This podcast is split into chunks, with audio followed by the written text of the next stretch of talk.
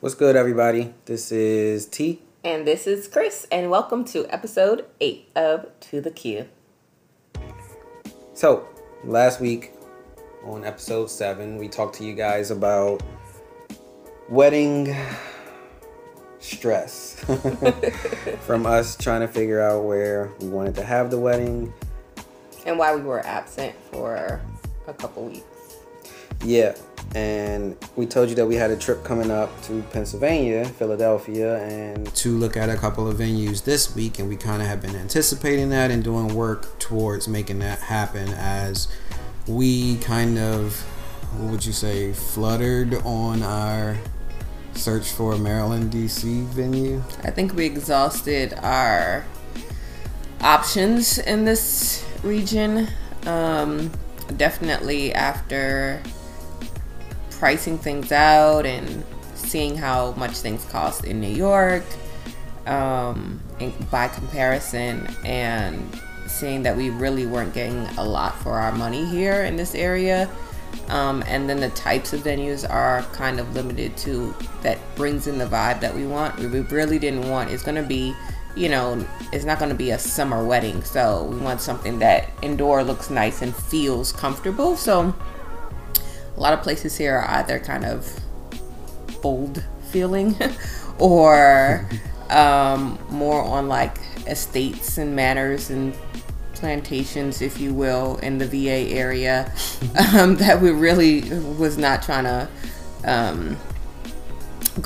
walk down that aisle, if you will. Jeez. And Christine is not really about the hotel life, and most of the venues here that are kind of worth the space that you get were hotels.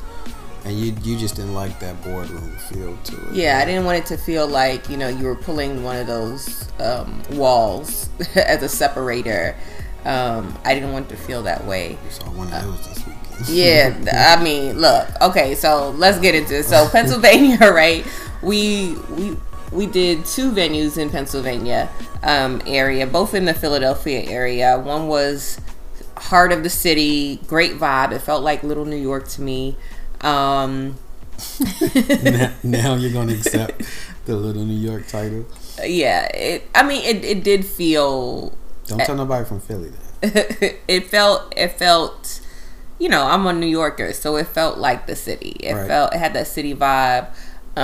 It felt like Grand Central area. It felt great.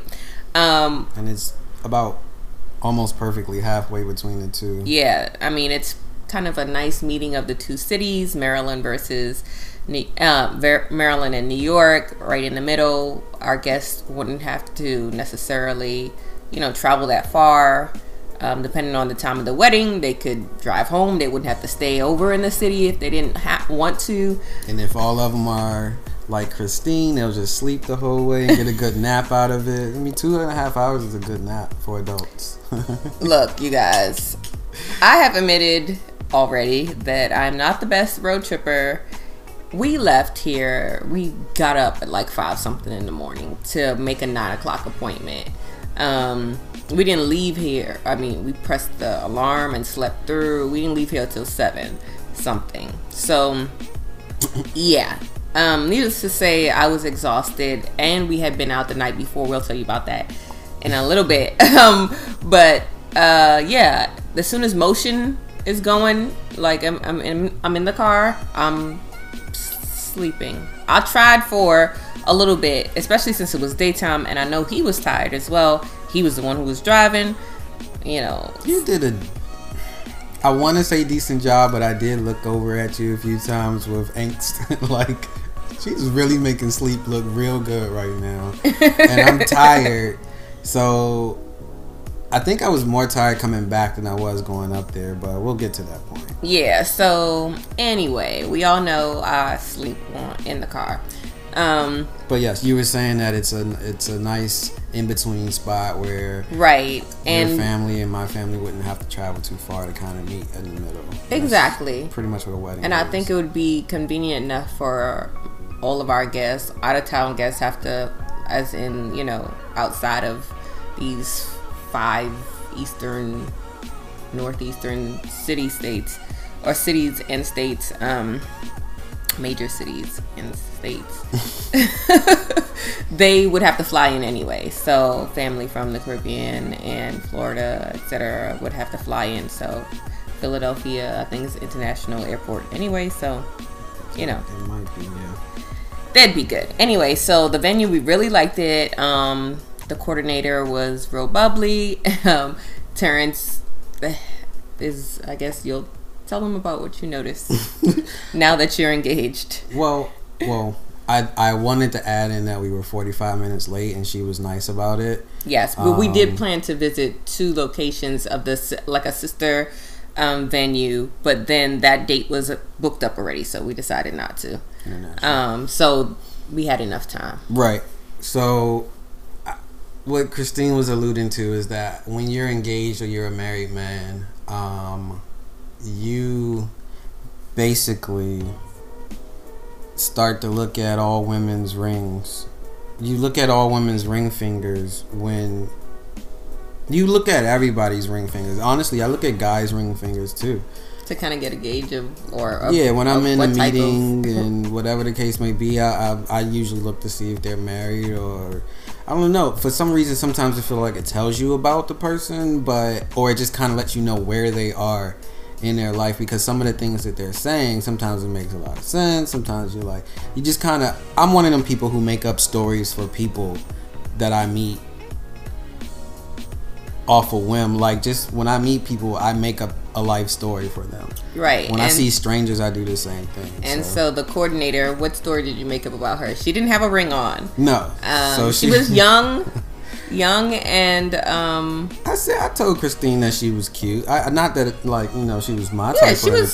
She was cute. She was a cute Caucasian lady. You throw that in. Yes, she was very cute, Caucasian woman. Young. She probably looked around 27, 28. Upper 20s, yeah. Upper 20s probably. But she had like a bunch of energy and everything like that. And so I was just like, we were looking over the menu. We'll go down what we thought about the venue a little bit. But we were looking at the menu, and we got to the drink menu, and there's like Pier 1 wines, and then there was some section on there that had tequila. So they were like, oh, if you want 1800 tequila, we can get that instead of just the basic one. And then Christine was like, ooh, 1800. So I was like, do they have Milagro? Oh, I said, no. I said, Chris, did you like Milagro? And she was like, Milagro, what is that? What is Milagro or whatever? And then she was like, yeah, I'm not a big tequila person. But then she had also said that she's not a big wine person. She doesn't like wine. And that her dad always tried to get her to drink beer. Like, it's kind of like... He's a craft beer drinker. Yeah, so... so we looked at each other in our minds. We were like, vodka. Right. She's a vodka party girl. Right. Doesn't drink wine.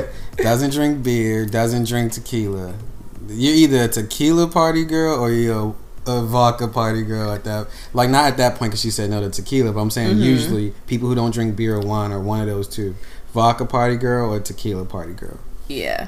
She was really nice, but she did mention her dad a lot. To me, it seemed like she was like the only girl and had like a few brothers and was really close to her dad and still lived at home. And she mentioned, like, you know, some of the add-ons that we could have gotten. And she was really, you know, candid. She was like, these things you don't really need. This is something that, you know, I would want to have. You know, my dad was like, yeah, you better save up now. Save your pennies now, because I'm not paying for it, this or whatever. So, you know, it was... and she gave a realistic story, too, on how she got into her position. Because she said when she first got there, she used to just sit back and listen to everyone talk, you know, their pitches to people, and was like, I don't think they really need this. I'm gonna take this out when I give my speech to people. And I mean, to me, that's going along the lines of the candid that you were talking about. Right, and I think you need to be able to trust the person who's going to be in charge of your day and not try and nickel and dime you. And she gave us, like, you know, all-in prices and everything like that. And,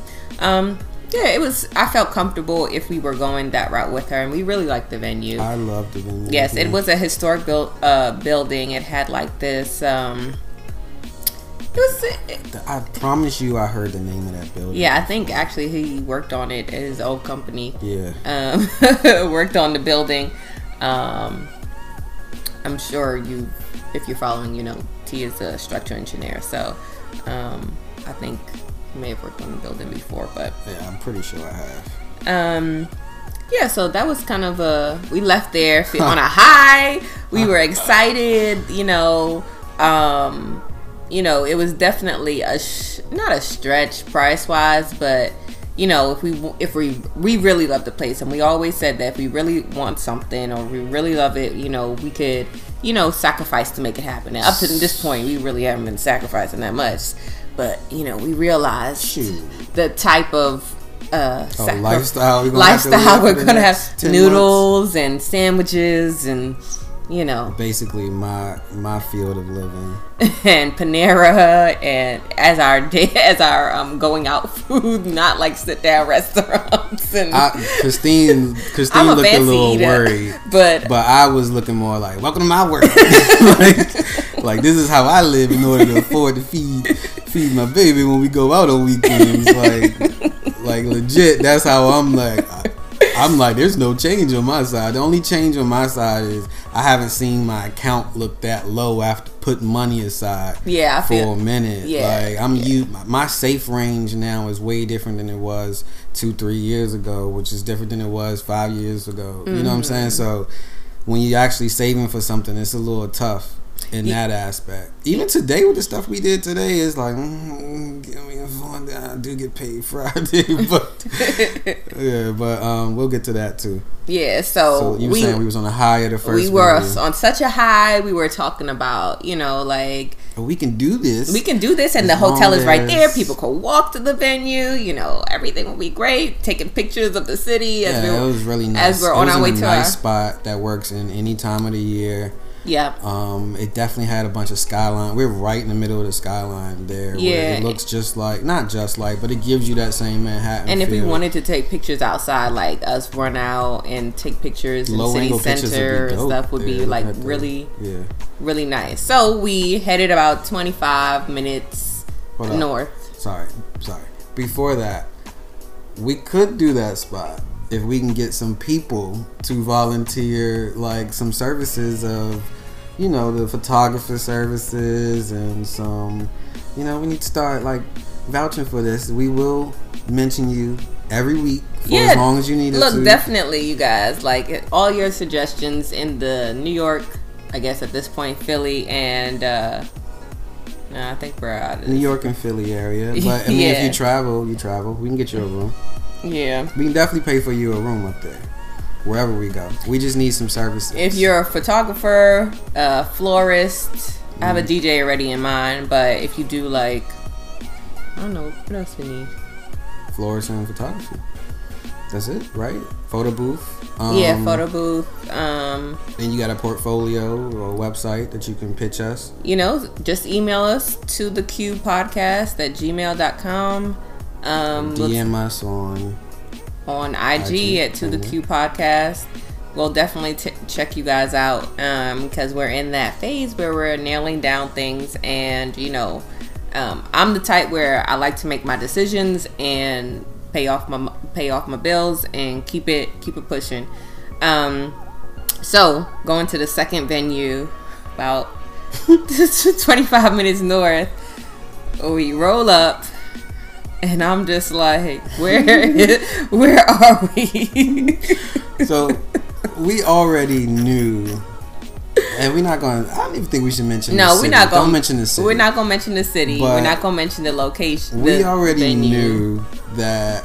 So okay, before I was nervous about going to the first spot because they seemed overpriced, but for all that we were getting, it was everything included. A lot of food, a lot of drinks. It was perfect. It was what we wanted. So then when we were leaving, I was like, dang, I wish we would have went there first. We would have went to the other place first. Cause so go ahead, babe. Yeah, so we got to that place, and as we're riding there, I'm like, this is not really a feel. It's not like sprawling, you know, estates or like countryside. And it's not, it's like strip malls. It's like, just, you know, not me and not us. So I was like, what is this place? And then when the turn came, I was like, what, this?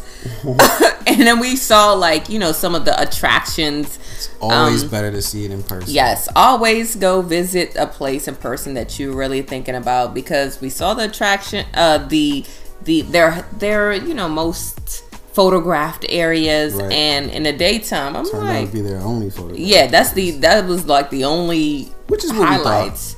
We thought that. Yeah, you thought it was just gonna be the room, and that. The little arch thing outside, and the little fountain, and it sure was. And I looked at, I'm like, no, the ballrooms. I did not expect the ballrooms, and I did not expect the there was mirrored walls, y'all.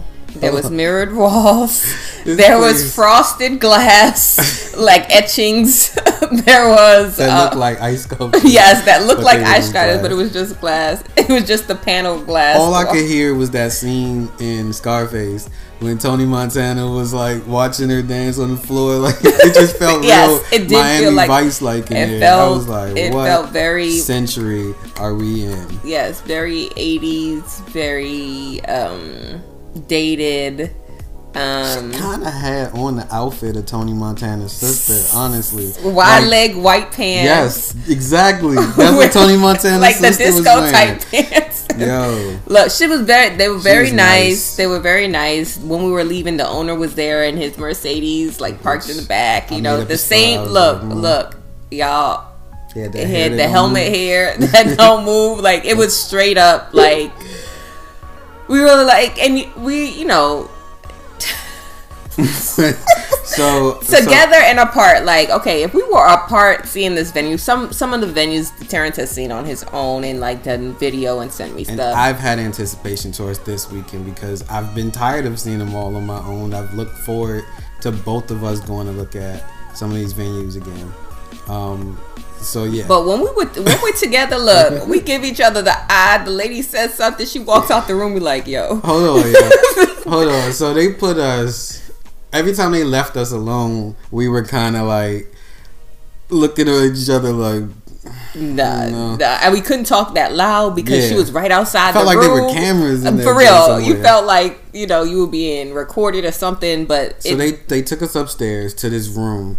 When we first pulled up in the parking lot, there was like, you know how you look at the side of like a factory or something like that, and there's these outdoor stairs that go up to a like a high door that looks like it's in the up, like there's no, like a theater door or something like that, right? So we saw that from outside, and that turned out to be the door that the door in the room that they put us in when we were going over the menu and stuff like that. So she poured us mimosas. We had mimosas. She gave us a little snack. Some stale crackers. It was not stale. Don't say that. Those crackers were stale. Or she had them in the freezer.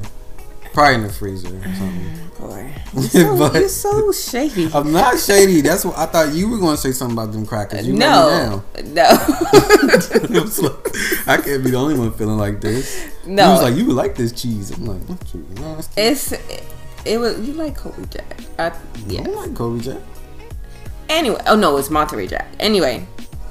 Anyway, guys, so we definitely were we weren't feeling the place. Of course, they have a great package. She was saying, oh, you know, I could get them to change this, to throw this in for free. You know, this after, like an after party meal, you know, with mini Philly cheesesteaks and stuff. Since you guys know are not we from don't the like area. It when it's $15,000 cheaper, and we're still like, hell no.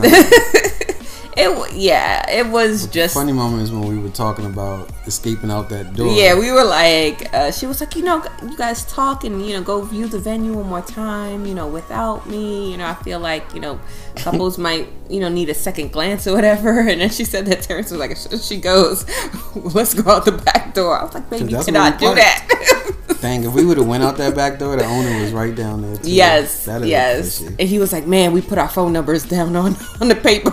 She's gonna call us. I'm not answering. Definitely says that city when. But yeah, he had no behavior. I'm like, we cannot. Me? What did I say? Yeah, you right. Yes, I'm like, no, we cannot do that. We have to go walk past her and say bye. And then when we went back to look at the spots that we didn't care to look at, I kind of looked at a couple of things and then power walked out the front door. I was like, okay. Really? Leave me. But no, it was cool. Yeah. Even the casino that we were like, oh, they got a little casino over here. Like, I'm like, oh, no. We are not pulling our people to this area. Just for this. For this wedding. But I can definitely see them going to the first venue. Yes. I'll say the first venue. No, we're not. Because people might reserve our date. And yeah, and we would have had to change our date for... That second venue we didn't like. The 80s Miami vibe place. Right. We would have to change our date because they only had the outdoor ceremony. We like, that time of year is temperamental. I'm not gonna. And she was like, yeah, I feel you. She was like, she didn't even recommend it. And they literally had like a canopy area, a, what do you call them, dome type, gazebo type things.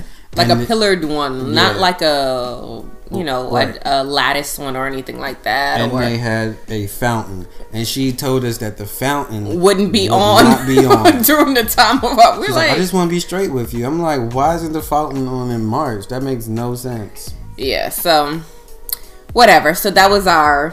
50% of those pictures in their thing was at the fountain. And y'all, like, they give you these silk flowers. Oh, they're like, oh, they're included. And I'm like, nobody wants these. You talking about me being shady. Look, y'all, it was, I'm like, nothing against silk flowers. You know, you could use them. But these are like the centerpieces. These are like in people's face the whole night. If you use fake flowers, more power to you. I might even incorporate some. But those particular ones, they look like they've been there since they've opened. Like, literally, they look 30 years old. They look dusty. They didn't look good at all. So I was like, she's like, oh, yeah, these are included. Some people choose to do fresh flowers, but I say, why not? Why? You know, we have these. I was like, yeah, okay. So they kind of intrigued us a little bit with the little strip mall that's there right at their entrance. And they were like, that's the wedding row or whatever, because all the stores had something to do with so weddings. There was like a florist set that in the strip mall. There was a wedding dress boutique. There was a cake place. There was, you know, probably the limo. So Christine's like, let's go to the wedding dress place, and I'm like, let's not. And she's like, really? Like, we can't just go in for a couple of minutes? I'm like, alright, cool, whatever. Yeah, because I was like, I want to get some input on, you know, what he likes in the dress, just like he was asking my input and what I would want in a ring. You know, I want it to be something that he would, you know, I want him to cry, y'all. I want him to cry, and Terrence is not a crier. So there was one in the window that was like heavily beaded, and he was like, oh, I really like that. I was like, oh, okay. And I'm more of a beaded person than lace, so I was like, okay, this is gonna be good. You got that info, right? Yeah, so. But y'all, when we went in this place, it was like, I didn't even know. Everything looked the same to me, but I didn't want to be your typical dude who just says that everything looks the same, blah, blah, blah, even though it was true. But so I let Christine say it, and she did. So Christine went to the back after she said that, and I'm like, I already feel out of place. I'm by far the only black person in this thing, other than Christine, and the only man. And I'm like, at least, you know, John Legend is playing. And then one of them was like, what is this that's playing? She was like, it's John Legend. She was like, ugh, turn that off. I'm like, looking at Christine like, if you don't come on and get us out of here. I mean, I don't like John Legend either. I mean, John Legend cool. Anyway, so we left. I don't know. He cool. And not just mine. I don't really mess with his major. But yes, we left. And then we stopped at... Well, Christine had herself, she's skipping parts. She had herself a nice nap after we left there. Whatever. And I was like, she was going to probably blame it on the mimosas. So I had to get gas on the way back. And then I was like, you know what? We're going to have to eat soon. So I knew that we have maybe one or two Waffle Houses before we get back towards the area. So I don't know if I fully knew that you've never been to a Waffle House before. But we stopped at Havre de Grace. Yeah, at the Waffle House, and that was my first time there. I was so excited, and the guy Charlie, he was a comedian. He was a comedian. He was a young man, probably 24, I would say. Looks like he's been there for a while. He was hilarious. So y'all, this place was, the Waffle House was across from a daycare and a laundromat, and it looked like, you know, so it looked like it was kind of like a rural place, and you know, they had an accent. Charlie and the other ladies that were there, and they were just there talking about their lives, and you know, one girl was like, "Charlie, get me a cupcake, a chocolate cupcake, because I'm stressed eating. I'm tired, and you know, I got all these things to think about." And he was like, "Yeah, you know, I was stressed eating the other day. I ate like a 12-piece of chicken and some fries and stuff." And she was like so shady. She was like, "Charlie, what, you got some bills you were stressing about? No. No. You got some kids you were stressing about? No." No. She was like, "Oh, life must be great." And he was like, Y'all not gonna do this to me." He was like, "That's why I'm quitting," or whatever. And they were like, "You're not quitting." He's like, "Where you going?" He's like, "Another job up in White Marsh." He's like, "You can't even spell White Marsh." Mm-hmm. And you know, he was just joking around with them and stuff like that. Then like there was some cops that pulled up at the daycare across the street. Mm-hmm. And they were talking about how, you know, it was like the second bus for the week, and he was like narrating it or doing the commentary as if it was like a cop show. And he was like, "Yeah, here they go. They're about to find some paraphernalia." Oh, for real. And they pulled out a bong out of the car, and it was in front of the daycare. She had her kid with her. It's like, yeah, "We got this kid. We got to put him in the back seat.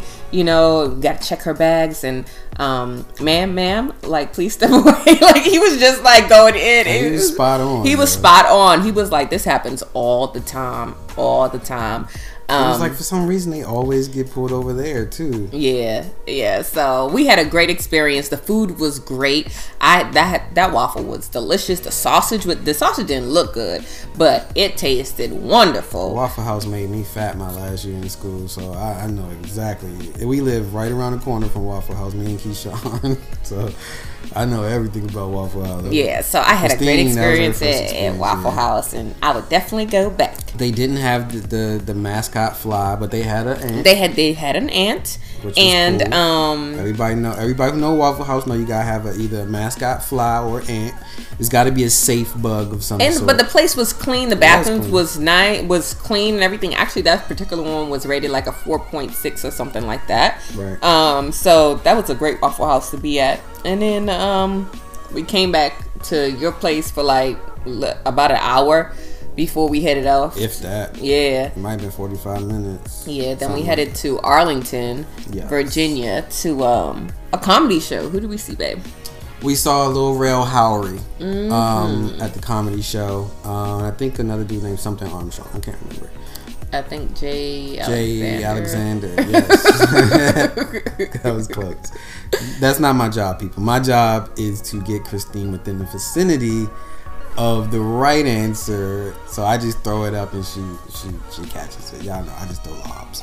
But the show was good. The show. Oh, first of all, we went to Arlington Cinema and Draft House. And that was my first time there. Mine as well. So from the outside, it looked like it would be an old spot, and when we came in, it also had the marquee and everything on the front, and the tall sign, you know, vertical sign, yeah. And then the marquee. But for me, I've been in so I've worked on places, and I've been in places that have that marquee outside. Mm-hmm. In a building that looks sort of old, that still looks relatively updated inside. And when we first walked in, it still kind of looked like the DC Improv a little bit. Mm-hmm, yep. So I was like, all right, it still might be okay in here. Y'all, when we got in this place, there were office chairs as the seats for the theater. Office chairs. When I'm talking about office chairs, I'm talking about the chairs that you sit in at work. Yes, that the tall you spin ones around in with the high backs that they have in the business in the conference rooms. Those ones. Yeah, I was tripping out. I was like, what kind of seating is this? So we knew that it was general admission, general seating. But I was just like, what kind of seating is this? But I mean, I was comfortable, actually. Yeah, it worked. It worked. So we didn't order anything, but we had a good time. The host was okay. Yeah. But what's his name? What Alexander? Jay Alexander. Jay Alexander. He was funny. So the funniest joke, or the one that, he kind of related with, is that the fact that, Jay Alexander, he was like, he had lost like 72 pounds in 6 months, and he was telling that story, and then he was like, some other things that I lost, and took off his hat, yeah, was his hairline, and he was like how he started balding up at the front, and all that kind of stuff, and he asked the men in the audience, how many of y'all are balding too, and stuff like that, and So he was like, so where'd you start losing yours from? Talking to different guys, and he hit the dude right next to me, like a little bit across the aisle from me, but the one guy, the closest guy to my left, and he was like in the back. And then he was like, okay, yeah, I started losing mine right up front like LeBron, so I couldn't even hide mine when I'm talking to people. Like, I just feel like they looking right at it. And I was like, the whole time he was like, yeah, I was gonna point to you because the light was shining off your joint, and if y'all ever seen my pictures, the light always shines. The light's been shining off the top of my head since elementary school. It has. There's always been like a little like grease spot in the middle since elementary school. But Terrence used to have some long, luscious locks, y'all. It was always little, not thin, but it wasn't like thick. He didn't have thick hair. No. He had, as some would say, good hair, but he had hair that was manageable hair that someone in college used to call it loose curl jaw, just that water hair. That's what they called it in college, just that water, and it was fine. It was manageable. Okay, it was straight, blah blah blah. But yes, that rapidly went away once after I not rapidly, but after I cut it in college. I went through the wave phase where I had good hair, and then I think mid-20s is when it just thinned out, and towards the back and in the middle. And it's on my mom's side of the family, so everyone from, not everyone, but enough people on that side of the family know what that's like. Yeah, we have thinning hair on my side of the family, but I think it skips a generation or two, because this generation will be hairy, I'm telling you. But yeah, so we went to the show Saturday, and it was a good show. Lil Rel got up there after Jay Alexander, and I want to say he killed it. I saw his stand-up special. I thought his stand-up special was funnier, but he was really funny. Yeah, and part of his intrigue is his laugh, and he was laughing at his own jokes. It was funny, and his jokes were real, like talking about his life, like his come up, and now his family know he got money, so having to be in charge of paying for funerals, and that person that every family member, every family has one, that family member who is the go to for all things financial related when we ain't got it. So yeah, great show. Yeah, we posted a picture on Instagram of we stayed there for a picture. Yeah, we took a picture with him afterwards. I almost had a n-word moment in that, because we were waiting, and they were unorganized, and when Lil Rel came up to actually take the picture, he wanted to start with what looked like a line when I was standing right to his left. I was like bumping elbows with him to his left. And so he's like, well, we'll start here. And the dude who was taking the picture, which was the host, was already holding Christine's phone. So I'm looking at the dude who's holding Christine's phone like, you just gonna hand her phone back? And I'm literally bumping Lil Rel with my elbow. I'm like, he was like, all right, we're gonna take this one picture first, and then we're gonna start with that line. I'm like, they ain't about to just. We waited. Yeah, here like we were the else. Second people in line, right. And actually the first people in line didn't get their picture. They got skipped over. Yeah, till after. I was like, look, no, I wasn't about to have no, because I'm not even a picture person. Like, I'm more of a fan of the people who we didn't take pictures with down in North Carolina. Yeah, like Kevin on stage, and he really loved Tony Baker. So yeah, we didn't even get a picture with them because it was literally like it had to be over half the people stayed just to take the picture. Right, and we were like, nah, babe, it's late. Yeah, and it's late. My stomach was bothering me at that point, so I'm like, oh yeah, because we were hungry too. So, but yeah, at this one, it wasn't a lot of people waiting, but we got there and we got the picture, and it was as anticlimactic as possible. And shout out to, I think it was Genesis' brother. I couldn't really remember. Genesis is my sister Valerie's, one of her good friends, and like when I remembered him, I think his name is Scotty. I think she had two brothers. I don't remember, but I saw him, but I couldn't remember where I knew him from. But he's like mad tall now, and when I knew him, he was like a little kid. He's younger than me. So yeah, shout out to Scotty. I saw you. You in your plaid shirt with your date. Hey, I'm kind of like, if I don't remember, I don't want to like walk up to people and be like, hey, do I know you? You know me? Look familiar. Anyway, so. That was the Saturday and Sunday. Friday, we tried our hand at a little semi-blind double dating. And that was pretty interesting, guys. I was really excited because from the time I came down here, all my friends are in New York. I have friends down here, but there's been years that we haven't seen each other or hung out or anything like that. They have their lives, kids and stuff now. And I only see them on Facebook or whatever. So, I was like, man, it would be great to like find other couples to go out with. And Terrence was so against, like, he was like, for what? Like, why do we need to go on dates with other people? I'm like, so we could connect and share stories, and you could see like how, maybe I'm not so bad, or or that maybe you're not so bad. I could see that maybe, maybe that guys are just like this, or, oh yes, girl, we could like high five on some of the things that drive us crazy about you guys, and vice versa, right? So, and you have that level of, it's nice to know that other couples are like trying to do this thing and do it like in an authentic way and just trying to build community, right? So first, he was like, nah, I'm not really with that. Then he was like, well, I guess, I could see, why you would want to do that. So, even though that's not really my cup of tea, we're okay with that. Like, he was okay with that, and he mentioned.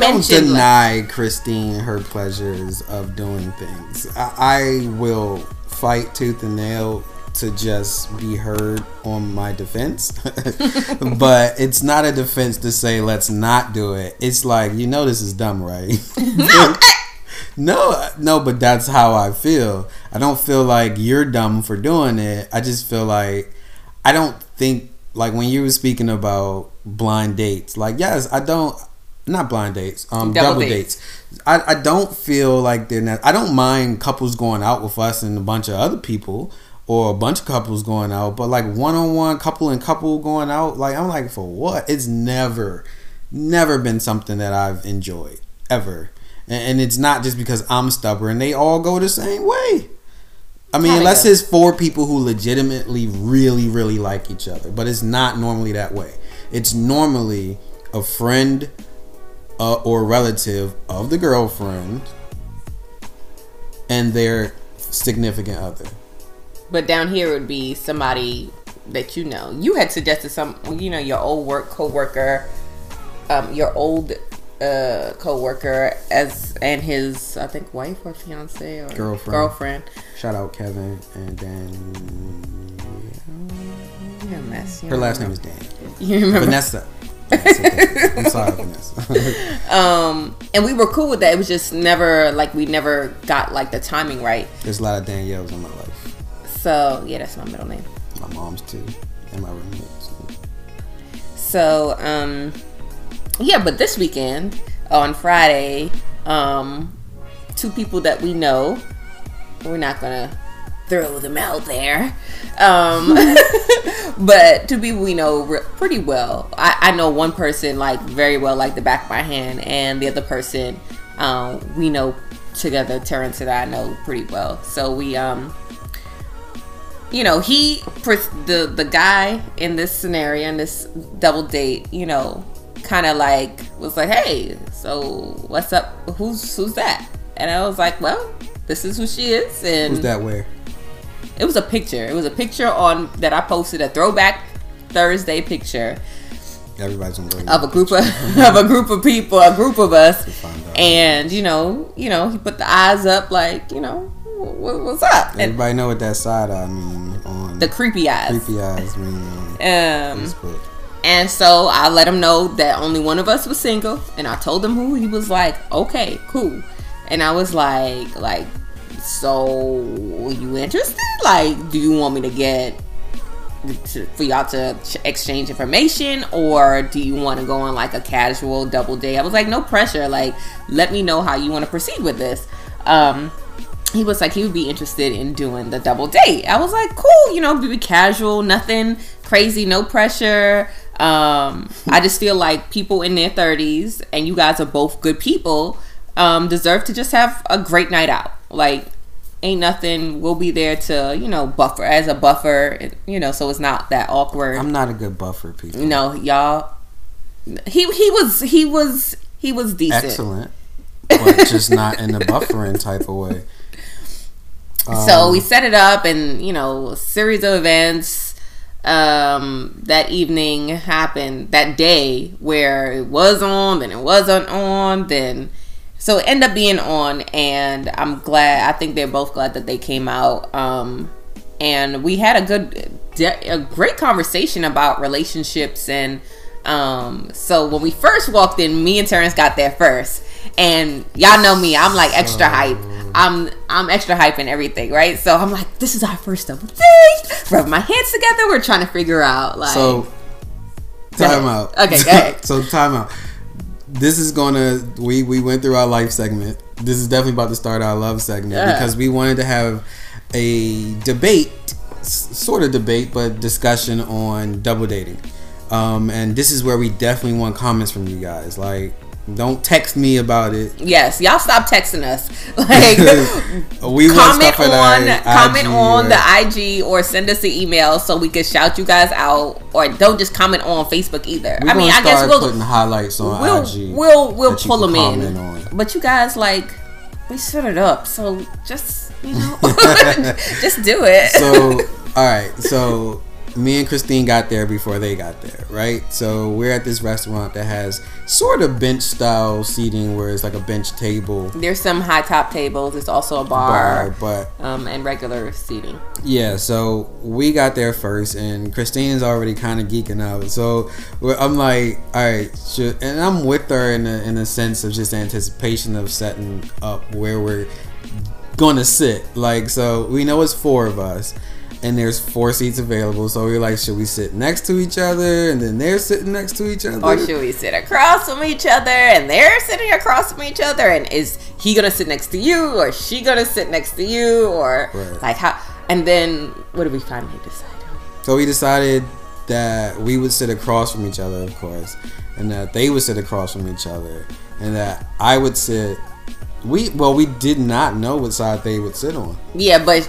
Of course, she sat next. She got there first and sat next to me, which she should have. Yes, and I that's how I wanted it, so I could be elbowing her and we could like have our side little talk, like, girl, you know how we girls do. Christine's elbows talk volume. She elbows me during these recordings all the time, so her elbows mean a lot to her. So, so he came about maybe. We knew he was going to be late. Like, he had let us know that he was going to be late. And that gave us time to kind of, like, we talked a little bit before, not about him or anything like that. We kind of just caught up And we were talking about working out and things that we wanted to do. And I was like, so, how you feel? And she was just like, I'm cool. Like, just casual. Just this is just a meet and greet. I was like, all right, girl, that's the spirit, right? So, you know, she was cool. Made sure she was good. He came in. We had just ordered our drinks and put in the appetizers. By the time he came in, he ordered his drink, put in the appetizer.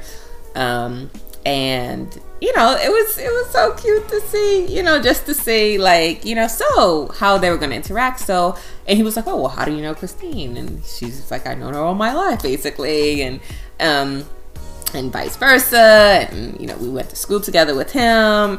And it was just like, they talked about, oh, so like their opening line to each other was, so tell me a little bit about yourself. And he was like, I was just about to ask you that. And so it was just kind of like, we're trying to, like, me and Terrence are across from each other, trying to, like, talk, you know, general conversation amongst ourselves to give them time to talk. But y'all, Christine is not telling the whole truth. Y'all know I will not let her sit here and guide y'all into this fable that she's creating. Christine, I was trying to talk to my fiance and she was not paying me any mind. Christine is looking at both of them. Like, just think of like an excited referee. Like, just looking at both people like, huh? Yeah? Yeah. No, I was not like that. Yes, you were. Yes, you were. But you would pay attention to the first three words I said and then be like, looking over at them mid my sentence. Well, I mean, they both were, or he was definitely trying to include, or at times they were including us in the conversation as well. But there were times that I felt like she was holding back, and I was, because she had said at the beginning when she was talking to him, well, this is me, you know, like she was reaching for the food and everything, and she was like, I'm hungry, you know, or whatever, this is me or whatever. And he was like, okay. So she was like, look, I'm gonna just be me and put it out there at the beginning, you know, like me or not, whatever the case is. And he was like, okay, cool. So as they're like going deeper into conversation, you know, she was talking to him and being real and honest and stuff. And there were certain things she was like really short with some of her answers. He asked her some things, and I was just like, she just gave like a one-word answer, and then Terrence looked up and was like, so why is that the case? Because she kind of just shut it off, and I looked at her, and I'm like you say you gonna be real and all that, so just be real, you know. Christine's not a good buffer either, people. Christine is what you call an accelerant. I was a propane. Yeah, you were definitely propane. No, but it was good. I wasn't pushing her, and she knows that. She didn't feel uncomfortable by me, because there were certain times, certain things that he was saying, and she leaned over to me, was like, you know, oh, like, you know, we ain't new to this, basically. Right. Some of the things that he was bringing up or whatever, and she was able to talk to him on that level or whatever. So the conversation got really deep and got really good. I think it was beneficial for everybody, because we were starting to talk about past relationships and healing and why people go through things, and, you know, us all being in our 30s, and just the notion that we don't, our parents didn't really teach us how to love. Like, they taught us about education, they taught us about maybe some finance, they taught us about certain things, but like they didn't really prepare us for the type of love relationships that we've experienced and that we've gone through, and the ups and downs, because sometimes they just never experienced it themselves, or they were that sheltered, or they were, you know, they just did what they thought was right, and we pick up on it, but they never like purposefully was like, this is, you know, how you react to this certain situation. This is because love isn't something that you can have a lesson plan for. Right. It's something that you have to learn visually and through experience, and it may be something that they weren't necessarily showing in front of you. Right. And that's how you would normally learn it. Mm-hmm. Everyone acts the way that they saw, pretty much, when it comes to love. They've adapted things from going through experiences, and that's why it's trial and error for a lot of us. They've adapted from where they first started acting from what they knew, basically. From what they saw and what they knew. My mom couldn't sit me down and tell me about love. That wouldn't have done anything. I don't know about telling, but I would say preparing you for love. Just as how they prepare you for college or you know, getting a job or like just life stuff. Mm-hmm. To be able to take care of yourself, to be able to be on your own. But I don't think they prepare you for the hard work that goes into evolving as an adult. So I think parents do.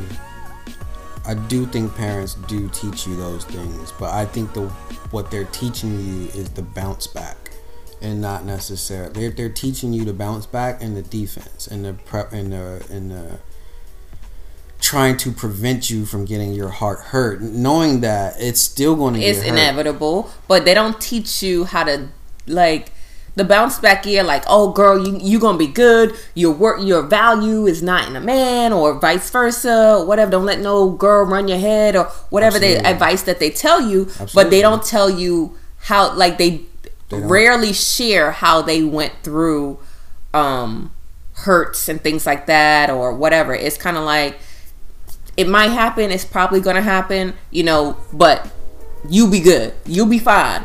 Or whatever, but never show you how to deal with it in the moment. Like, just think of someone that you're protecting, right? Someone that you're protective over. Mm-hmm. Like, let's say it's your niece or somebody like that, and it's your opportunity to give them advice. You don't necessarily give them advice on how to do something. You're giving them advice on what not to do. And all those things that we clashed with older people on when we were younger, mm-hmm. because we thought we knew everything, were the things that today we're like, we wish that we knew. We wish they taught us. And it's I think it's not their fault. It's not your fault. That's a coming of age thing. Right, of course. And at the end of the day, I think that they did try to teach us what not to do, but nobody taught us what to do. And the reason why they couldn't teach us what to do is because you can't teach people what to do. It's an individual thing. It is. Because what individually worked for them, or what they found out or discovered about themselves and how they operate, and what... your friends right now can't tell you what to do.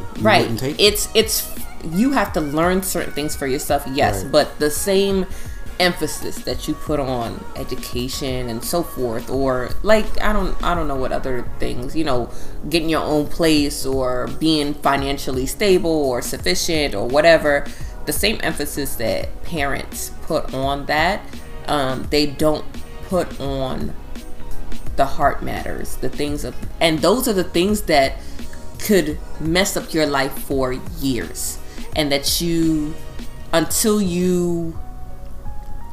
have to figure it out on your own. Yes, but there's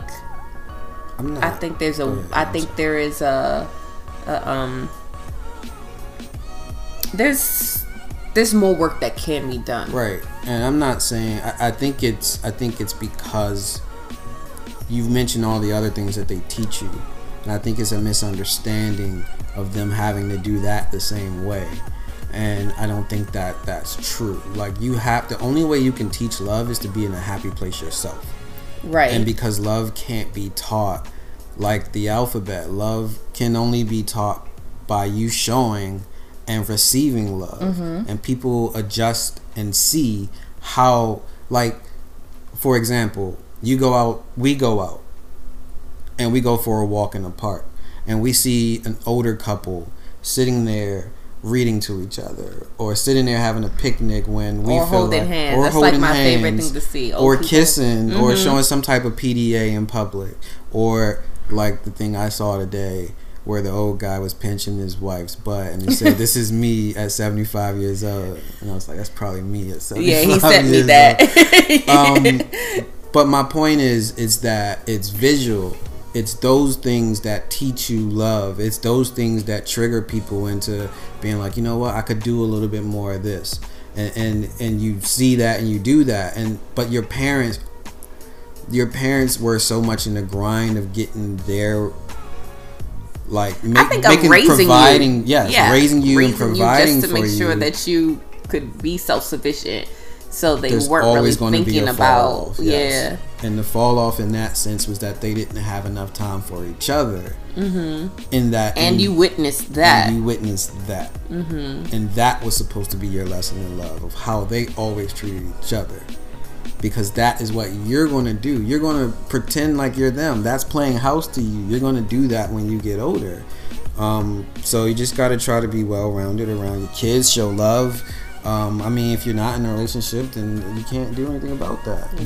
But when you are in one, just try to be as loving as possible. You can't play defense the whole time because your kids are going to do that. And I think authenticity is a huge part of development in a young adult's life, because I think the less masks that we wear as we grow, we are more apt to find people who don't wear those masks, or not engage with people who have layers and layers of masks. You're able to recognize authenticity when you're able to be authentic yourself. Right. And if you're in a household that is not authentic, or if the relationships that you see as you're a teenager and in your 20s, the people you surround yourself are not in healthy relationships or authentic, because you can be in unhealthy relationships or see unhealthy relationships, but the people be able to recognize, all right, this ain't healthy. Mm-hmm. I'm gonna get help, or I'm leaving, or whatever.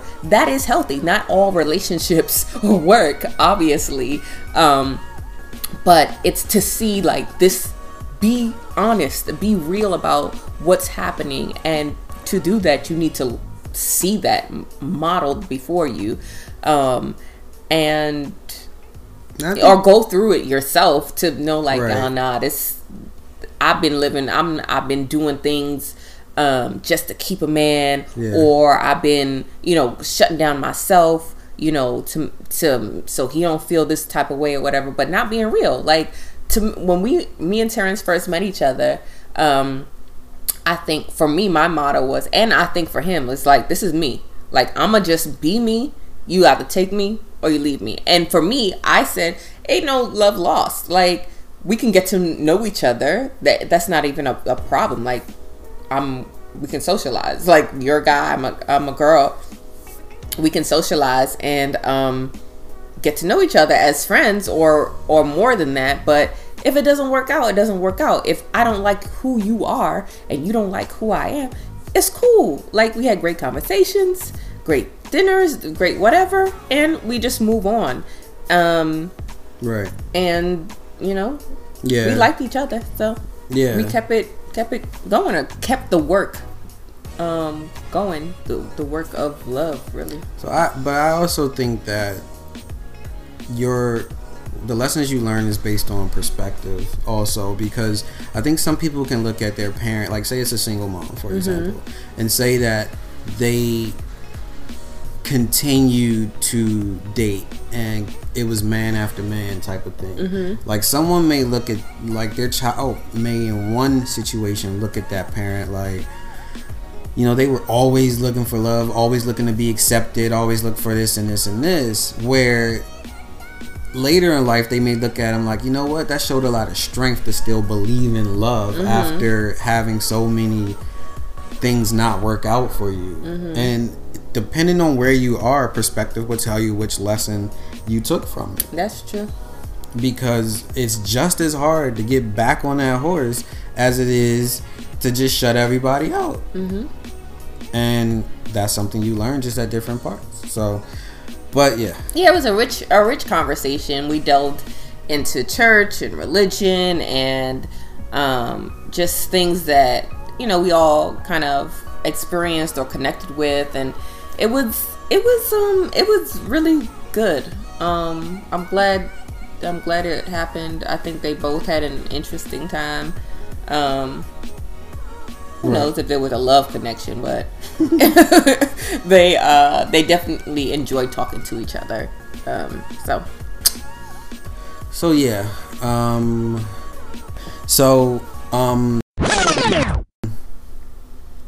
I'm gonna try something new, guys. That was our love segment. Yeah, guys. Terrence always says, guys, girls, gals, pals, Jills, Jims.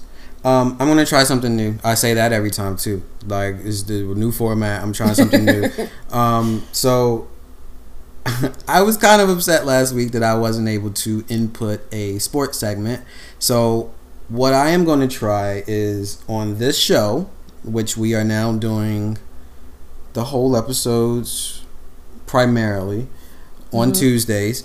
And during the whole episodes, I'm going to try to give you the last week in sports in 2 minutes. So Christine has no faith in me being able to do this because you see the speed in which I normally talk.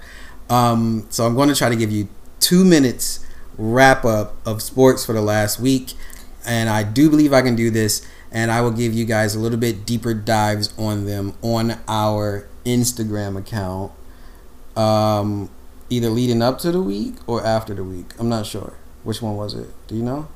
No. We'll figure it out. So keep following the IG for full stories.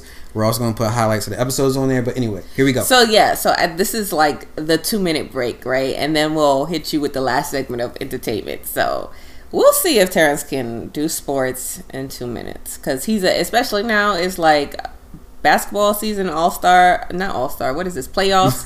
Exactly. Y'all see where I am. That's on this sports stuff. That's why we're not speaking sports. So you got 2 minutes, y'all. All right. So ready? Got a clock? You got a timer or something? Yeah. Go. All right. So the last week in sports, Tiger was meh at the Masters.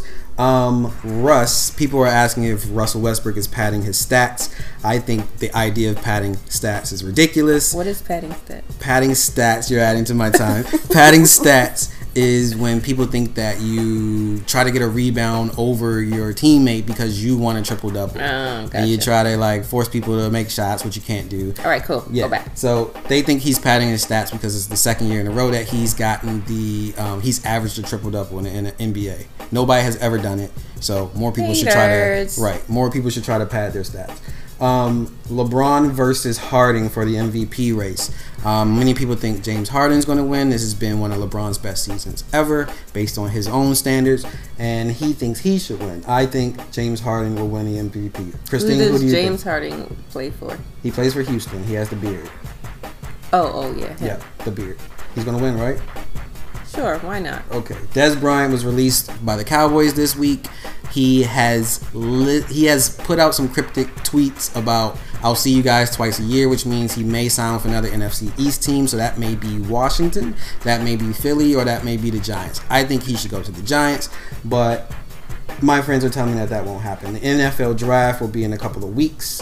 Who cares? I don't care about the NFL draft. So, Christine, that should be my 2 minutes, but I want to do something with you guys. We can't do this in 30 seconds. So that was the NBA playoffs have started. So our next segment, before we dive further into entertainment, will be go ahead. Woo-hoo, that I did it. Okay. So I have a very cool graphic from CBS Sports on the playoff bracket for the NBA.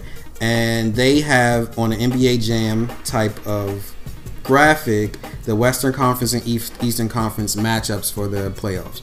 So I want Christine, who knows little about sports as I know, I don't want to say little to nothing. I know how the game is played. I just don't have teams. Okay, so I want Christine to make picks in this to make her first round picks. Okay, so we will check on the first round picks once the first round is over, and then she will keep making picks, and I'm going to make my picks as well. She'll just pick her winner for the series. They play a best out of 7 series, babe. So the first person who wins 4 wins, okay? Sure. You just pick the winner, and then I'll say who I think is going to win and how many games they'll win it. So how many total games played they'll win it. So the first round matchup in the East between the number 1 Raptors and the number 8 Wizards. Who you got? Oh, they're number 1 against the Wizards? Right. I live in Maryland now, so I guess I have to say the Wizards. I am a Wizards fan, but I think they talk too much, and I don't think that they perform well after talking too much. So I am picking the Raptors in 6. The second matchup is the number 4 Cavs versus the number 5 Pacers. I'm going to go with... LeBron's on the Cavs, just so you know. I'm going to go with the Pacers because back in the day, I loved Reggie Miller. I don't know how their team is playing these days, obviously. He's a coach now, but not even of that team. He's not a coach. At all? No, he's a commentator. At some point? Never? No. Oh, well, I like Reggie Miller, so I'm going with the Pacers. And he's going to be an Uncle Drew.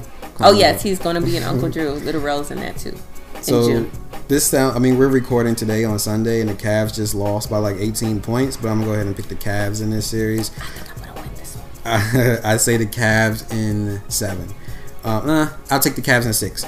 So the next matchup is the Philadelphia 76ers and the Miami Heat. I say the Sixers they're doing well, right? So let's go with the Sixers. Okay. And that's a possible wedding venue site in Philly. So. Yes. Let's go with the Sixers. I'm picking the Sixers also. I say the Sixers in 5. Celtics and the Bucks. Celtics is number 2. Bucks is number 7. I'm going with the Celtics. Okay. I too will pick the Celtics in 7. Okay. So the next matchup on the West is the number 1 Rockets and the number 8 Wolves. I'm going with the Rockets. I don't think the Wolves are that hot. Yeah, they're actually playing now. I'm picking the Rockets also. I think the Rockets in 4. Rockets in 5. So Thunder 4 and the Jazz 5. I'm feeling jazzy. Really? See my jazz hands? You're picking the Jazz? Yes. Okay, I'm picking the Thunder in 5. Thunder in 6. Okay, Blazers, Pelicans. I don't even know who the Pelicans are. Anthony Davis with the unibrow. No, I'm not. What city? He plays with the Pelicans. New Orleans. Oh. I'm going with the Blazers. I'm going to take the Pelicans in 7. I never heard of the Pelicans. This is a new team? They used to be the Hornets. Oh, the Charlotte Hornets, and then they moved back over to New Orleans, and then the Hornets moved back to Charlotte. Pelicans is not a cool name. It's not. That's what it but now that they got Anthony Davis, it kind of matches because his unibrow. The Warriors and the Spurs. Some people Warriors and the Spurs. Unibrows. He loves his unibrow. Good. Warriors and the Spurs. I guess Warriors. You guess? I'll take the Warriors in 4.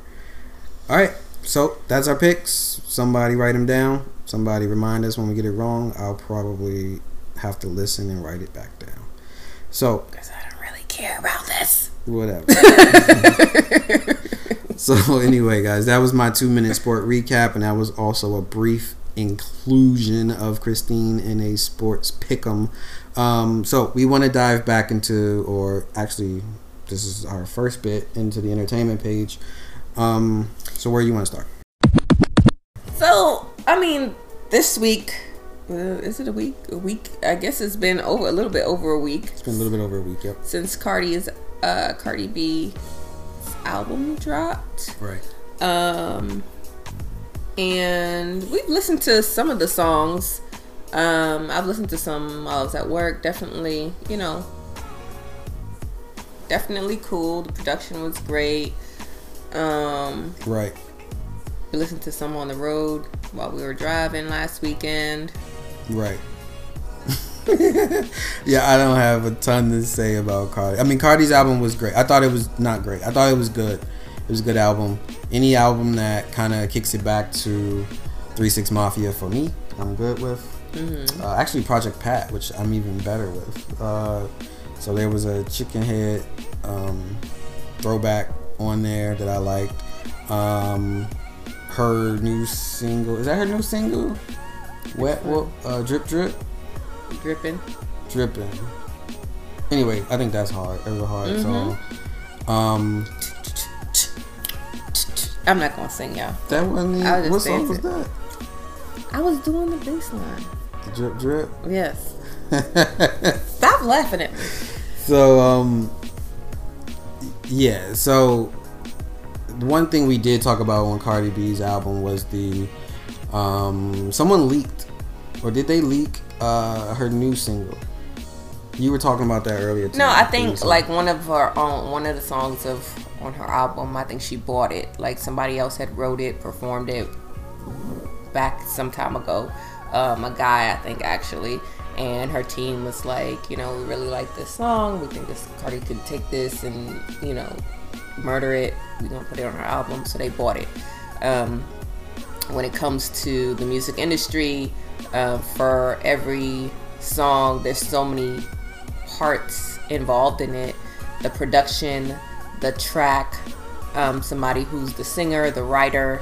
A song can be pieced up many different ways and divided when it comes to getting paid off the song. How many spins you get is how much money you get, a percentage, and then a percentage of that goes to each of the people involved, right? So if you have a track, a specific track, you can purchase a track, you can lease a track for a certain amount of time, purchase it outright, and then, you know, produce a song off of it. She bought the entire song, production, etc. that was already done. And the caveat was this person was supposed to like basically scrub the interwebs of all of his performance of it, like basically so nobody could know. Obviously his fans would know, but you know, there would be no proof out there or whatever the case is. But apparently somebody forgot one video somewhere, one recording somewhere, and it was discovered and we're like, hey, this song that's on her tracks, you know, that she's rapping, yeah, this guy rapped it word for word or sung it or whatever back when. So I mean, it's not unusual for this to occur. I mean, I suppose people think that people write their own stuff. These new rappers out here write their own stuff, or if you popping or if you hot on this track, that you writing everything that you do. People got teams, right? People got ghostwriters. Everybody gets their cut. Everybody gets their pay. It's a production for you know, your listening ears, and for you to now be a follower of that person and buy more of their music and go to their concerts, etc. So. That was the quote-unquote controversy. Ain't nothing that crazy in the music business that is gonna surprise me. So in the day and age of buying music, would you after hearing this album, would you buy it? I would. You know, for a time I had put down music for a little while, but you know, I'm just now picking it back up. And in terms of like listening and being like all on who's next and like listening to the next thing that's coming out and being, you know, this album, so you would buy it? I would pump this as I'm working out, which I gotta be doing, y'all. So this album is best played where you think the gym for you? Like this will definitely get me. As a man, I cannot crank Cardi in the car. I can't. Mean, you gonna put cranker in your headphones? In the car? No. I'm at the gym or whatever. Yeah, no, I agree. Like maybe the gym, but this is something like I feel like I could just if there was like a Cardi size, like I could do that. Like just pump her tracks and like, you know how they have a Zumba or I forgot the other ones. Cardi size. Yeah, like a Cardi size. Just listen and during cardio. Yeah, and do like they have Beyonce total like workout stuff that you work out to just her songs and you get mad hype over it or whatever. I said just listen to it during cardio. Yeah, I got your joke, babe. I was just try to cover the bad joke, whatever. You said Cardi size. That was better than your joke.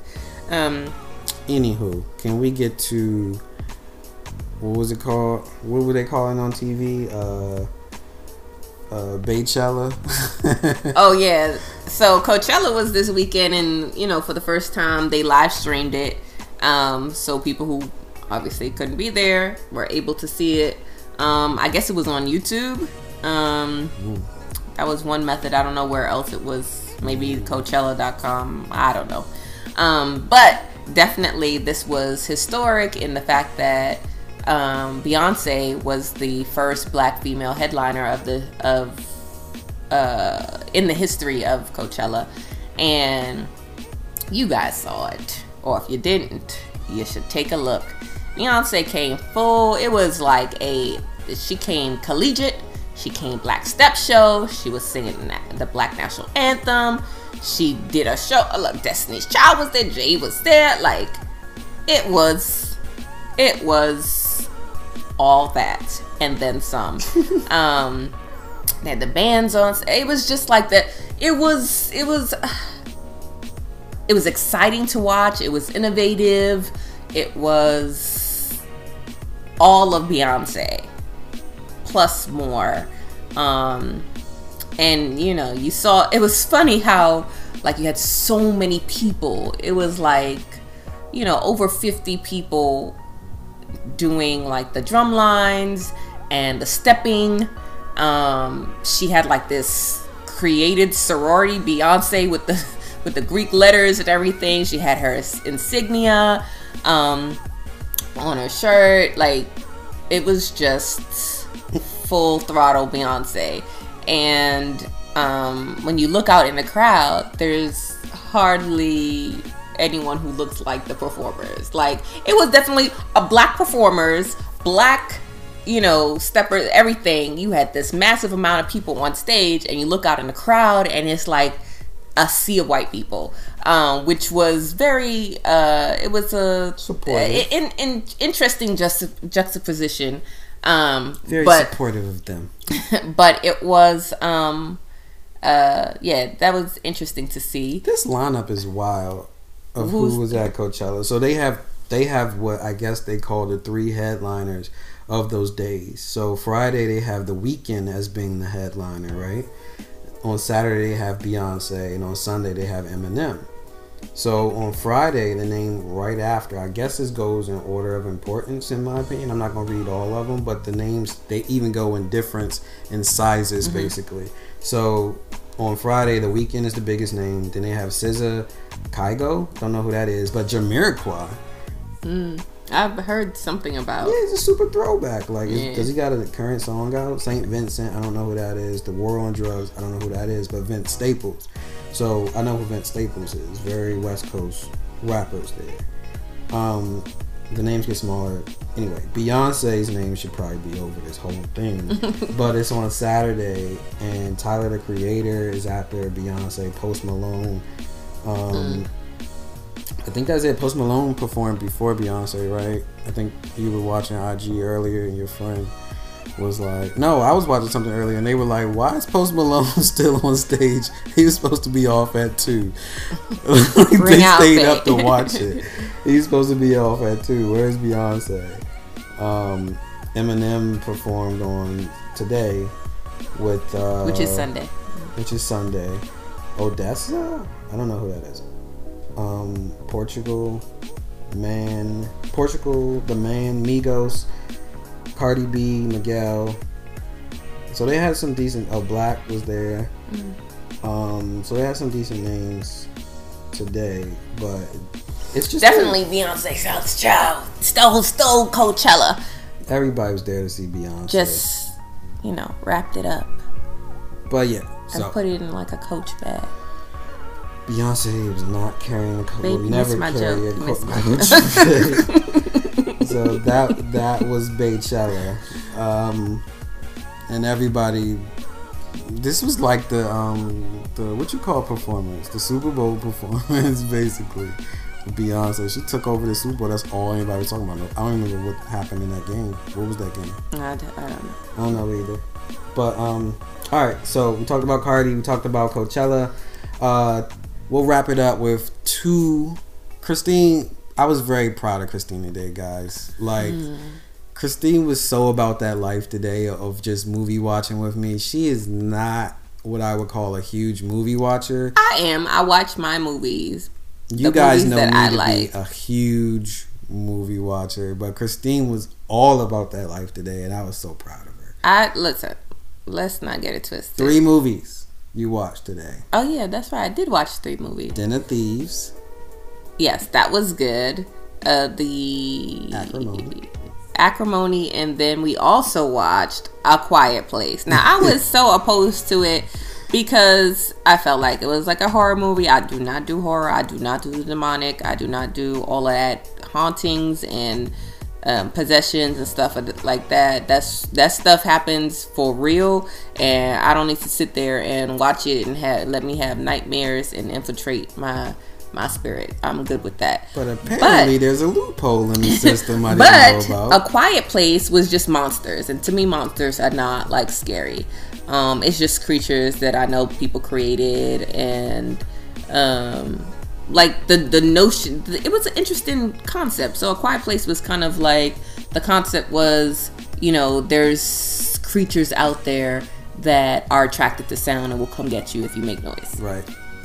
So yeah. Right. It was like, it seemed post-apocalyptic in a way where everyone may or may not have been taken away or killed because of these monsters. They made noise, and they didn't, nobody really knew what was the catalyst for it, and then they found out that it was the sound. It was sound. They were, but yeah, it follows this one family with the guy from The Office. He was the one who actually wrote it and the director of it, but he was also the star of it. Yeah, so he is him and his family, and it's him, his wife. They have a deaf daughter, and they have two sons. Yeah. In the movie. But that's all we'll tell you about, you know, without spoiling it for you. But the movie, I was surprised that Christine was watching it. Everything it wasn't that scary, y'all. Like there, it was. I've watched suspense movies or thrillers on television, or back in the day, like older things that were more scary to me, like Hitchcock movies. You thought Hitchcock movies were more scary than this one? When I was watching them as a kid, yes. Right. So yeah, it wasn't scary. If you're creeped out by like creatures and things of that nature, like you might not want to see it. But like I'm not like fazed by those type of things. Like I like Lord of the Rings and The Hobbit and all that type of stuff. So once I had gotten used to that, like, you know, I'm good with this. So everyone said that you should see this movie in the movie theater, which we did, with nice recliner seats, and the theater was quiet for the most part. But they say see it in the movie theater. Again, I'm going to talk about Christine and I cutting up, and it mostly being Christine and not me. But yes, the movie, everything we heard about the movie was that you should see it in a theater, and that it is stressful. That is a stressful movie where it's intense because everything is based on sound, and you almost feel like you don't want to make a sound in the theater while watching the movie. So, otherwise the monster will come and get you. Or come and get them. I was more nervous for them on the screen. I didn't want to make a noise for them. And I'm the type, when I watch like scary movies, I'm like gripping whoever's next to me. Like my siblings, they're like, no, don't, Christine, don't sit next to me. Like it's not even scary. There's stuff that's like adrenaline based, that's like really like thrilling. Like I'm like on the edge of my seat, like I'm squeezing their arms, Christine, and stuff like that. Broke my left hand. Yeah, like I was gripping his hand and stuff like that, and you know, I have like my other hand up to my face. I'm just like, wait, I can't watch, but I'm watching. So this was the second movie we saw today, and I noticed at the first movie that, so we had these recliner seats with the automatic back and forth button is to your right. Yes. So I like to put my leg up, but my leg kept hitting the recline button, so. I in the learned first from movie, it in right? the first movie, and mine too. So like when I like leaned to the side, like my butt kept hitting the recline button in the first movie or whatever. So this second movie, we're sitting straight, sitting straight in the seats or whatever, and like it had to be like 3/4 of the way in. Everybody's quiet. The whole place is quiet. It's the new movie is climaxing. You know, you're like, oh my gosh, like. What's gonna happen, right? Because something to me, when I saw this part, well, when I saw what precipitated, I was like, why would they do something like this, knowing that if you make a sound, you could die, you will die. Right. So, like, why would they even go down that road? Right. So, it got to the climaxing part of the movie, and here you go, this couple next to us, the lady, she was kind of thicker. right? So, but no problems throughout the movie. She was eating her popcorn and drinking her soda, and I guess she got shifted in her seat. You know, after a while, you in there. It wasn't that long. It was like an hour and a half. You know, start to finish. But she shifted in her seat, and she could. Her hips kept hitting the button. So she just kept going back like... The whole theater was quiet. And she couldn't get it to stop. She couldn't shift it right. Every time she would accidentally do it, she would like just sit straight, and then she would try to get comfortable again and would do it like... Not even 5 seconds later, her seat would start doing the same thing. So I'm trying not to laugh. But I'm like just looking away, and I hear Christine kind of like giggling. She's like, no sound is coming out, but she's like shaking, and I'm like trying not to laugh. So I'm putting my hoodie over my face, and she just keep going back and forth in her seat, reclining. And I think her boyfriend or whoever he was, or husband, whatever, was just like, stop moving, stop moving, like on her other side. It was like, come on, get it together. But, so the movie was good, but we had entertainment with our entertainment, basically, for that second movie. I was proud of Christine because she didn't fall asleep. I was struggling a little bit because it was so quiet. The movie was so quiet that like you're in a dark room reclined and there's no sound. So like at times I would feel like I'm falling asleep. And we had just eaten too. Yeah, we had just eaten. So I don't know. I thought it was a good movie. I thought it was great suspense in the movie. I didn't think it was a great movie. But I don't think there was... I would probably give it a 7. I'd probably give it a 7. I don't know too many areas where they could have improved the movie. Right. They definitely took you by surprise with most things. There were certain things that I was like, all right, you know... some people could have been saved. Yeah. And you're like, really, dummy, why would you do that? Right. But you know, I've never lived where there's monsters coming to get me if I make a sound, so you know, I gotta cut them some slack. Like a 7.5, I guess. Okay. Yeah. So good, not great. But I mean, the concept is the concept, right? So you know going in like exactly what to expect. Yeah. The twists. It wasn't too many twists, actually. No, there wasn't. It was pretty straightforward. That's why it's not great. That high rated for me. Yeah. 7.5 is pretty high. But it was. I think it was acted well. Right. I think. Yeah. The storyline. It's been done, but it was fresh to me. It was fresh.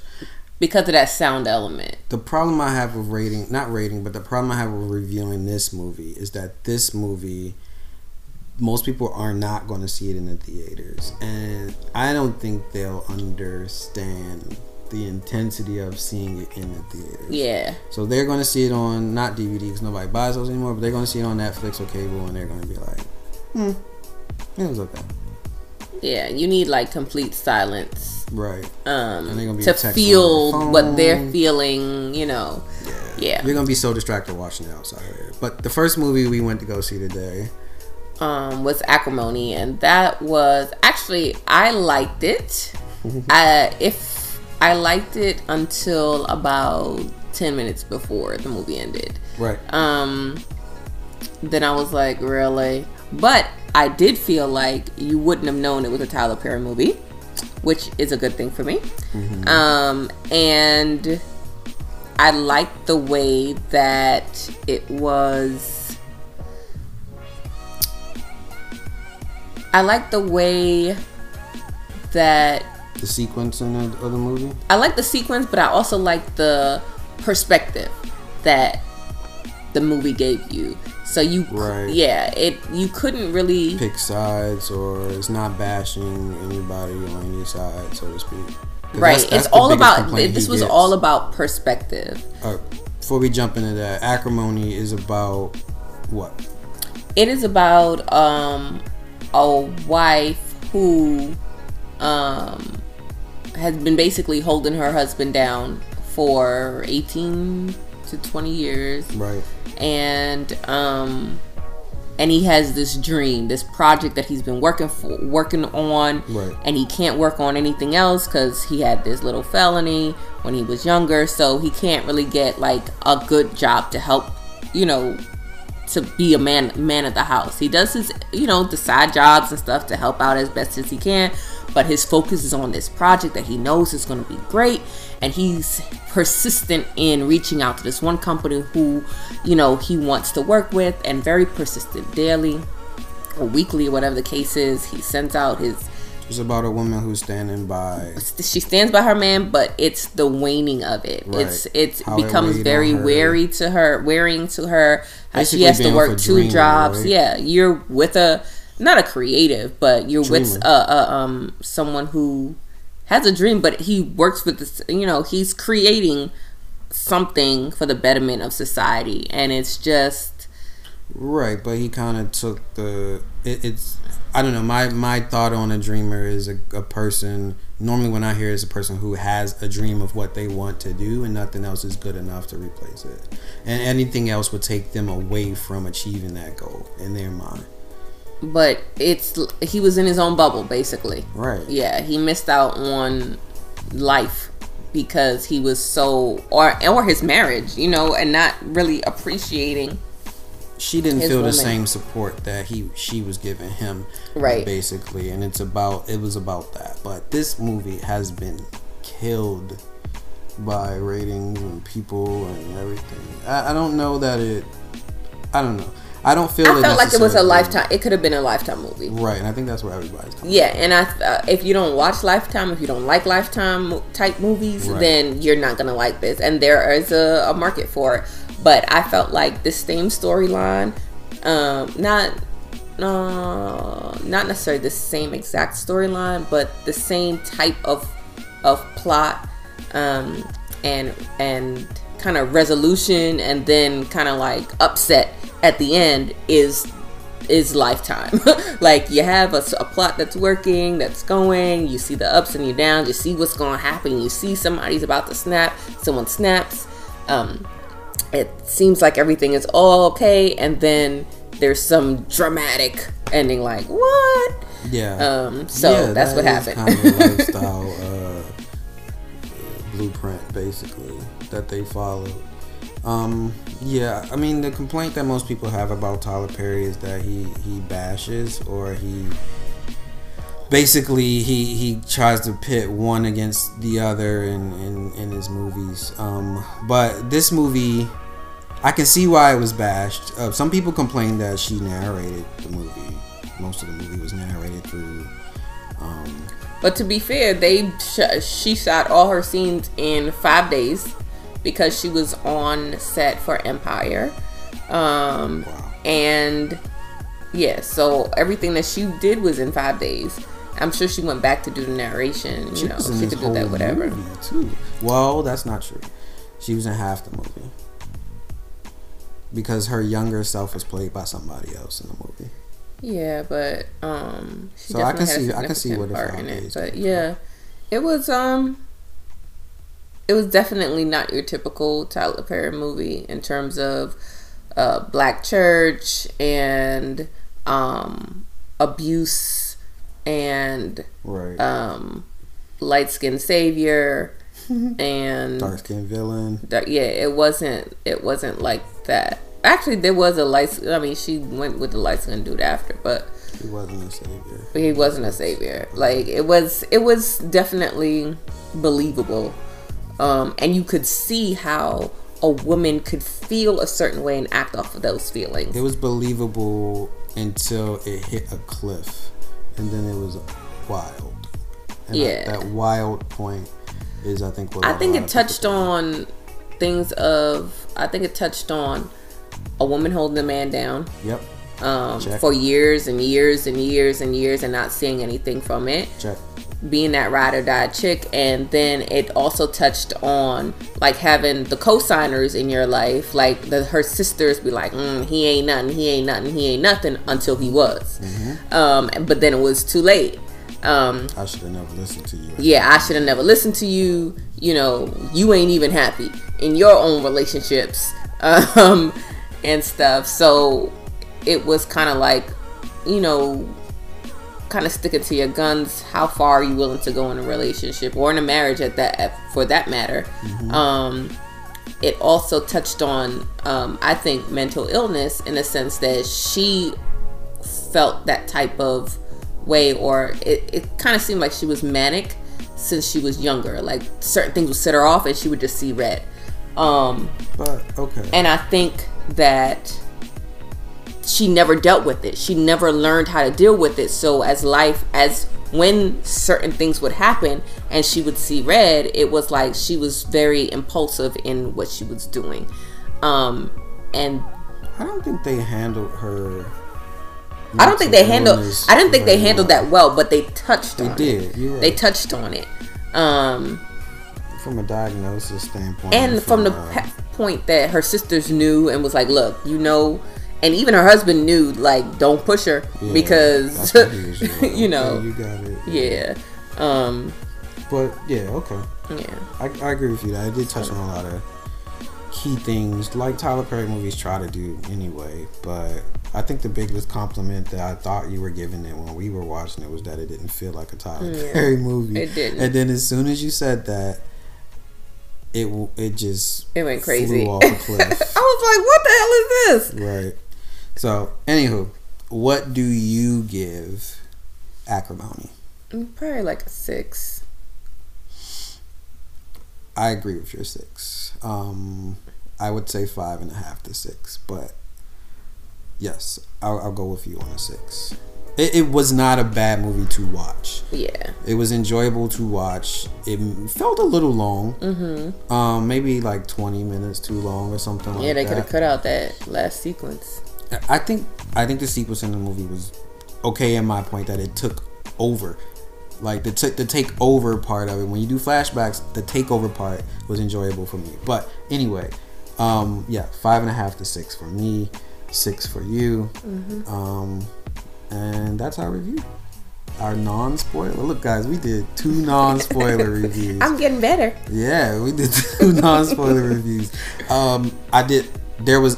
people were talking about overacting in that movie. There was a lot of overacting by one character, but I thought they did a good job of making her an overactor in her youth, as well as her second character in when she grew up. Mm-hmm.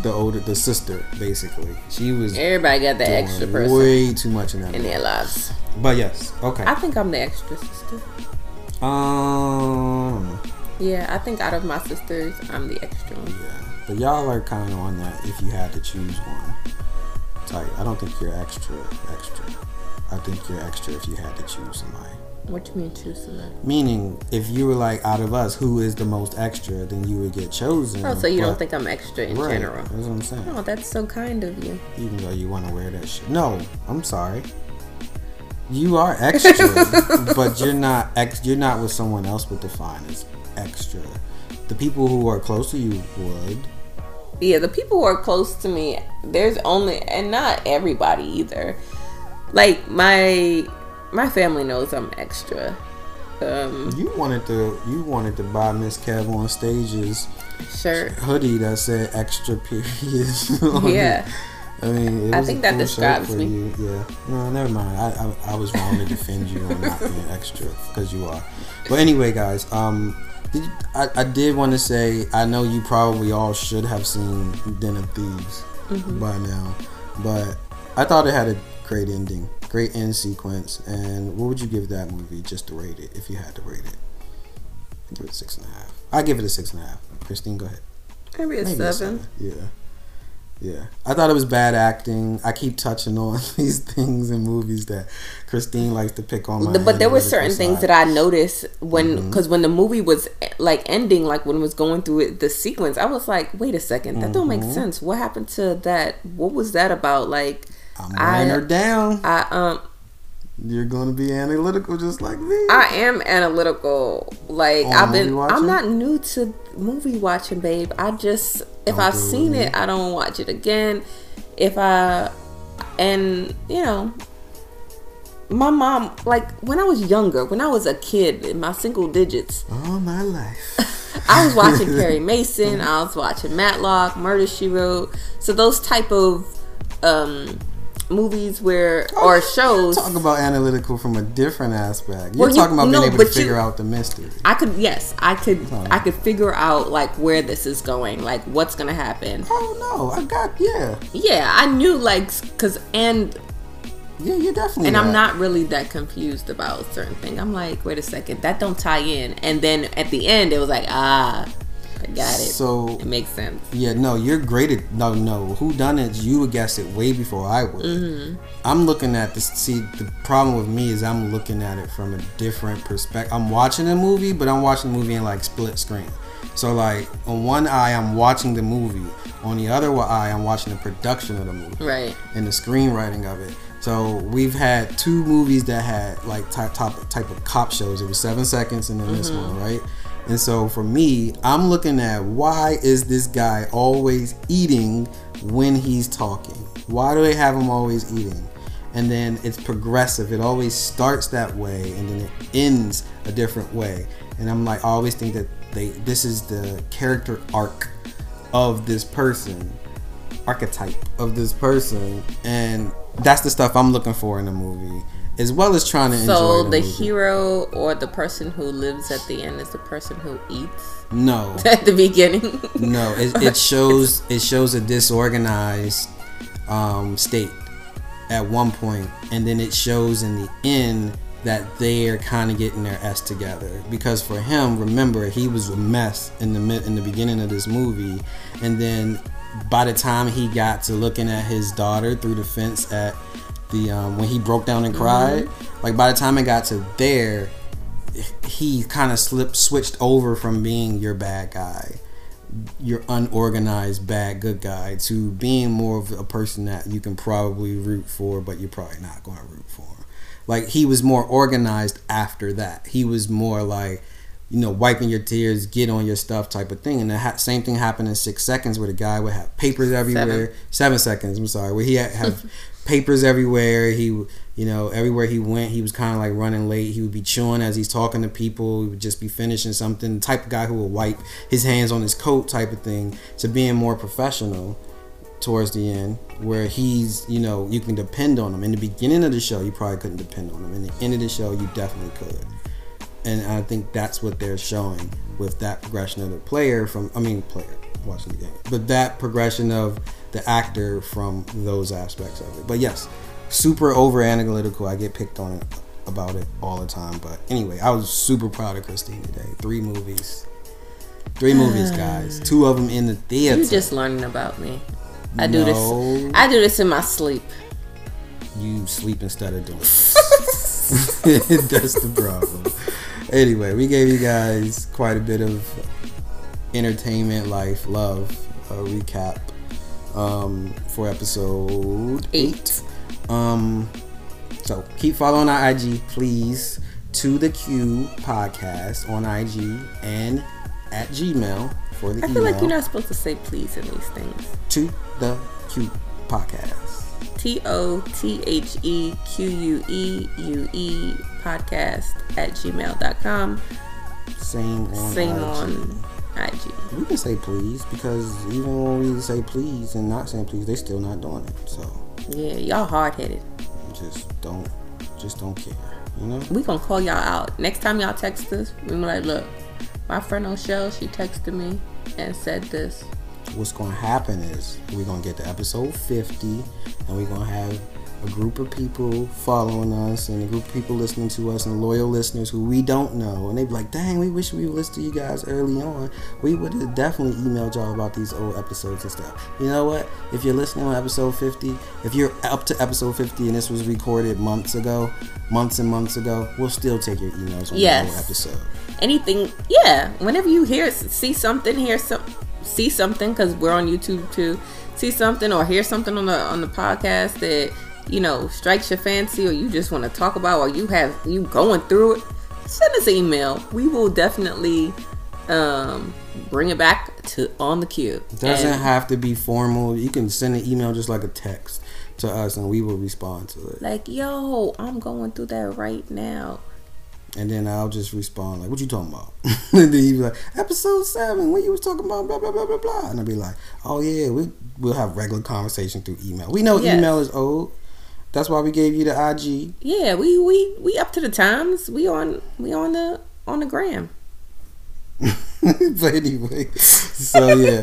So we love to talk to you guys. We would love to. And we appreciate all of you guys who have been listening thus far and who will be hearing these episodes and who just tune in just to, even if you never say anything. Yes. Those who subscribe, appreciate those who wherever you are on Anchor, on Google Play, on iTunes, on podcast player, on wherever it is that you listen to your podcast, or listen to us on podcast. We thank you for doing so. Right, and I'm kind of following the analytics of it, and I'm curious. Even if you want to just email us on topics that you would like for us to cover, we'll try to cover some of those. We'll put it on the queue. We'll definitely, put it in our queue and we'll put it on the queue. Yes.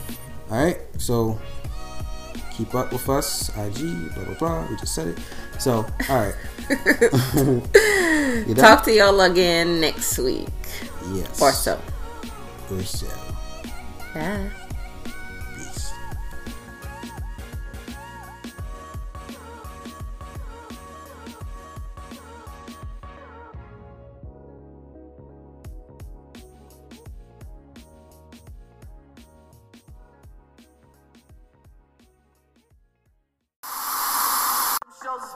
Back to back now.